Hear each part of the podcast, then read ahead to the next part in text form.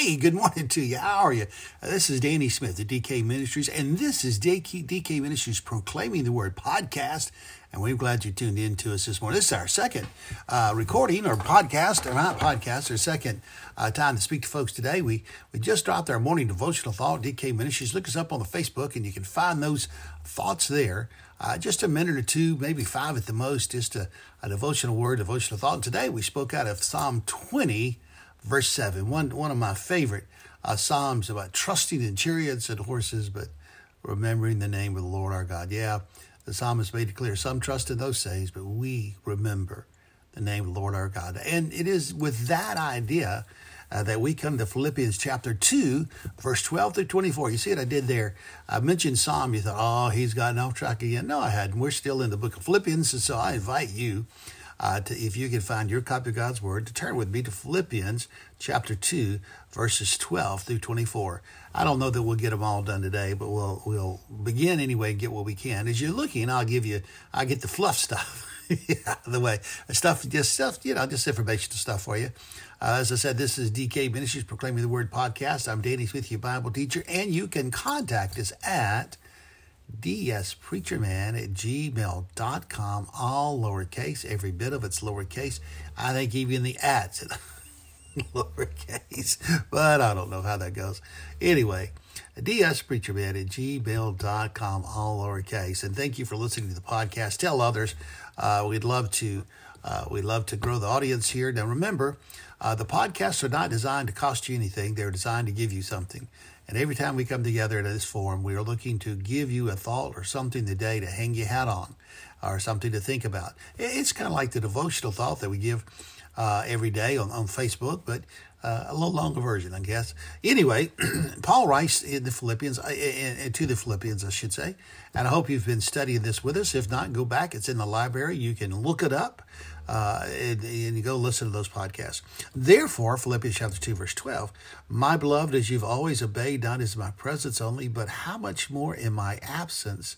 And then this phrase you've heard, I've heard, uh, uh, people preach on, teach on, question, all that. Work out your own salvation with fear and trembling. So let's go back. Uh, the, in verse 12, you find that first word, therefore. You go back and you read the verses that preceded this verse, and you'll find out where Paul's at, why he's saying that. Uh, I, I, tell people all the time, uh, and probably too much, that whenever you find a therefore, years ago I heard a preacher, and I cannot remember who he was or where he was or why, how I came across him, but his thing was every time you see the word therefore, you look back and see what it's there for.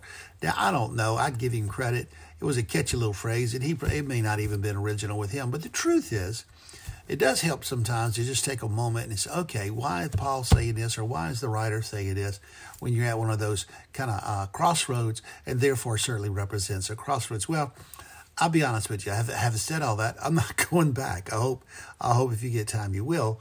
But Paul's just kind of stated, okay, we've had a relationship, we've been talking, we've been writing, we've been telling you things. Now, I just want you to know, my beloved, we have a relationship, we have a we have a connection. We're not strangers. Now, it was kind of interesting. I don't know that Paul knew all these folks. He didn't necessarily know all the names. He didn't expect to. And, and certainly, uh, he wanted people to get the letter that, well, he may never know. Uh, but he wanted to know that we have that, con- that, that, that, that bond and that relationship. As you've always obeyed, oh, goodness, well, I wonder if they had always obeyed. I wonder if you and I always obey. Uh, you know, it is our lack of obedience that gets us in trouble so much.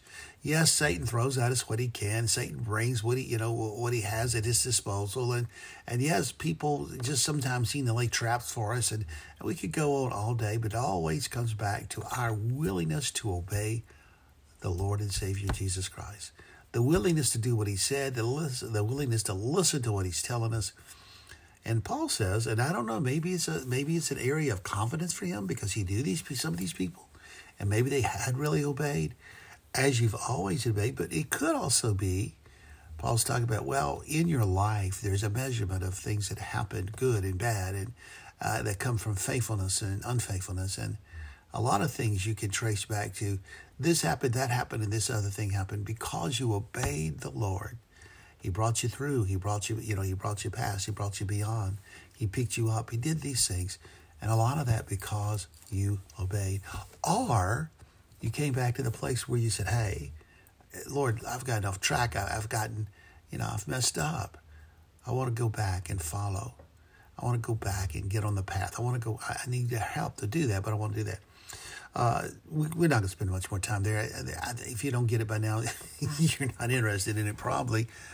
So let me just say it plain. If you can't look at your life, and, and look, I'm not talking about other people's lives. Don't point the fingers and everything else that we do. If you can't look at your life and see a pattern of obedience in the Lord our God, then I don't know what else to say, but change your life. change your life. You know, I've been reading and uh, uh, about all the revivals breaking out, a large number of them, and I'm, I'm, I'm thankful for them. But what the revivals, the effect of the revivals will come to, well, is that how many people will change their lives? You say, Brother Danny, are you are you casting doubt? Oh, absolutely. I'm not casting any doubt. I'm thankful for them. I praise I praise God for them. I pray they're real and legitimate. I'm not questioning them, but uh, but you know, J. Vernon McGee, and he was an original hymn, used to say, "Where the rubber meets the road, uh, is is right here." Whether or not our life has been changed and we live differently. Therefore, my beloved, verse 12 again. Therefore, my beloved, as you've always obeyed, not as my present only, but how much more in my absence. And then that phrase, work out your own salvation with fear and trembling. And oh my gosh, have there been whew, all kind of crazy uh, interpretations of that, applications of that. But basically, what Paul is saying is you live your life day by day. Uh, you know, there is, uh, people say, theologians, teachers, Bible scholars, uh, talk about the three aspects of salvation. You know, there was a moment in time where you were saved. Uh, there is this moment in time where you are saved. And then there is coming the day where you obviously will be saved. And, and Paul seems to be uh, talking about those things here. Work out your own salvation uh, it, it, today. Uh, whatever it is you need to do, whatever it is I need to do, get it worked out, get it focused on the Lord, get it, uh, get it committed to Jesus, get it, uh, get it where it needs to be. Line it up, make sure it's you know it's in the right place. Work it out. Uh, too many of us look back on the past and say, "Okay, I was doing that, I was doing that, I was doing good." That's great. I pray that you were. I pray that you can look back and just see years of faithfulness if you've known Jesus for years. But what about today? What about today? Uh, what are you doing with life struggles, life's difficulties? What are you doing with the, uh, with the things uh, that challenge you or maybe hurt you? Uh, things that are meant to harm you? Uh, things that are testing you? And we could, oh gosh, we could go on, but what are you doing today? That's part of working out your salvation today. What are you going to do today with the person who, you know, mistreats you? or the person who, you know, disrespects you? Or what are you going to do today with the situation that seems to be detrimental to you? Work out your own salvation. Make today the day that, okay, hey, listen, I've, I've got to, I've got to get it right. I've got to honor God. I've got to trust in the Lord. I've got to, I've got to make a statement here about my, uh, about my life, what I believe, what I'm doing. That is working out your salvation, your own salvation, uh, with fear and trembling. Uh, years ago, I, I, used to listen to a guy. Uh, I don't remember his name. Can't tell you. Uh, yes, I have a bad memory. I have a bad memory. But one of the things that he would always focus on was our the, the our testimony, our witness, our daily life, and, and what people see and what they remember about us and what they how they talk about us. And that's all working that out with fear and trembling that that we want to live a life that honors God, that we want to we want to do things that, that do not turn men away from Christ, but hopefully will will help pull them closer to Jesus. Now, we don't have the power to save anybody, but Jesus has got the power to will us to save everybody. And, and so, what we want to do is we want to live a life that testifies of His goodness, it testifies of His grace, and testifies of His His stick to us, where He brings us through the dark valleys, and He He brings us over the you know uh, brings us over the difficult hills, and gets us to the top of the mountain that we might see and celebrate and me, right, Joyce? Working out your own salvation means that every time something comes up, every time you're going through something, you're looking for a way to honor God with it. And let me tell you, uh, sometimes we find ourselves in situations and places where it's hard to find a way to honor God. And sometimes what we have to do is move ourselves out of those situations. Say, Brother David, give me an example. Well, well, I can't give you an example of that because it may not apply to your life. Well, you know what applies to your life, and you know where you're at, and you know what you're doing, and you know whether or not your life is a life that speaks of the glory and the majesty and the peace and the power and the presence of God. And I, yes, I could go on with that as well. Anyway, uh, but but how much? But now, how much more in my absence work out your own salvation, fear and trembling. Uh, basically, Paul's reminding you: let's don't just do right. Let's don't just do good. Let's just don't be faithful when someone's watching. Let's just do it as we live our life daily. Let's just do it. Uh, there used to be a uh, an athletic company uh, had a, a slogan. I, am not going to mention athletic company. You'll know what I named the slogan, but I no longer buy their stuff. Uh, anyway, for lots of reasons, and that's not what this is about. But their slogan was just do it. And and while I don't agree with the company and don't buy their stuff anymore, the slogan is good. And, and sometimes with Christians, uh, we need to adopt that on a day. Let's just do it. Let's just live for God today, and, and, let's just make the decisions God would have us make. And let's let's go the direction God would have us go. Let's work it out today with fear and trembling. Let's take care of it. Let's move on. For it is God who works in you both to will and to do for His good pleasure. God is at work within us. Now, I'll be the first to admit, I'll be the first to say, sometimes especially when we get that daily look, especially when we get that daily view, sometimes it's hard to see exactly what God is doing on that day. But when we're able to take a step back and get that that bigger view, that larger view, we're able to see, oh yeah, God's God has been busy. God has been doing things.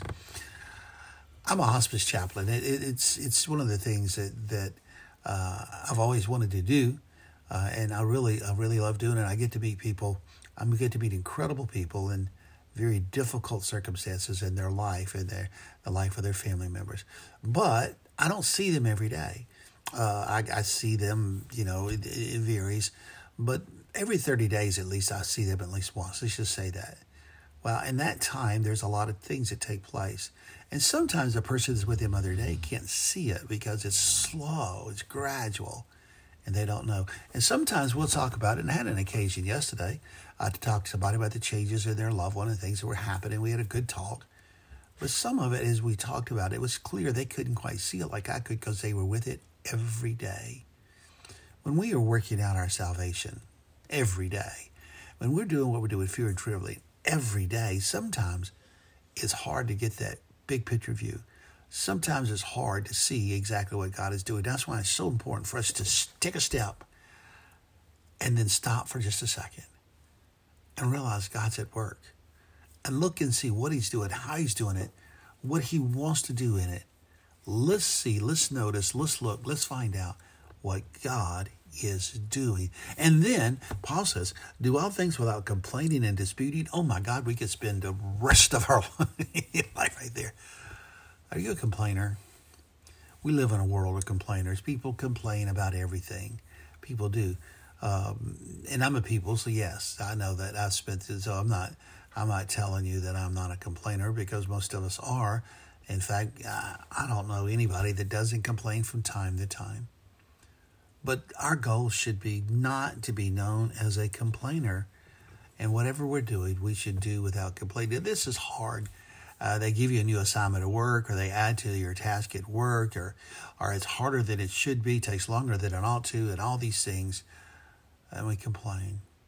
The children aren't, aren't, aren't doing like we wanted them to do or like we thought we taught them to do, and so we complain. Our spouse doesn't seem to get exactly what we're, we're trying to say or, or seem to be going the same direction that we'd like to go, so we complain. And I could go on with the list. The truth is, we all complain from time to time, and yet we have this admonition in the Bible do all things without complaining. We'll get to disputing a little bit. Well, how many things in all? Everything. And so every once in a while, you just have to take stock. You just, okay, I got to get back and stop complaining about every little thing as well as every big thing that comes up. Yea, they'll walk through the valley of the shadow of death, David said. I will fear no evil, for thou art with me, thy rod and thy staff, they comfort me. And as David wrote, as David spoke those words, as he wrote those words, as we read those words, we are reminded that we will face some difficult moments in life. We will face some hard times in, in life, probably. You say, probably, yeah, I guess. I, I, I don't know. I haven't met them. But I'm assuming there's some people that has never had a hard day. some people that's never been in a difficult situation. I don't know them. I know people that have lot, had lots of them, but most of them find out when they stop complaining and grumbling and growling and start walking in faith, things change. And that's why we should do all things without complaining.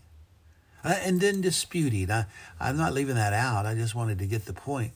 Well, do you know people who just have to argue?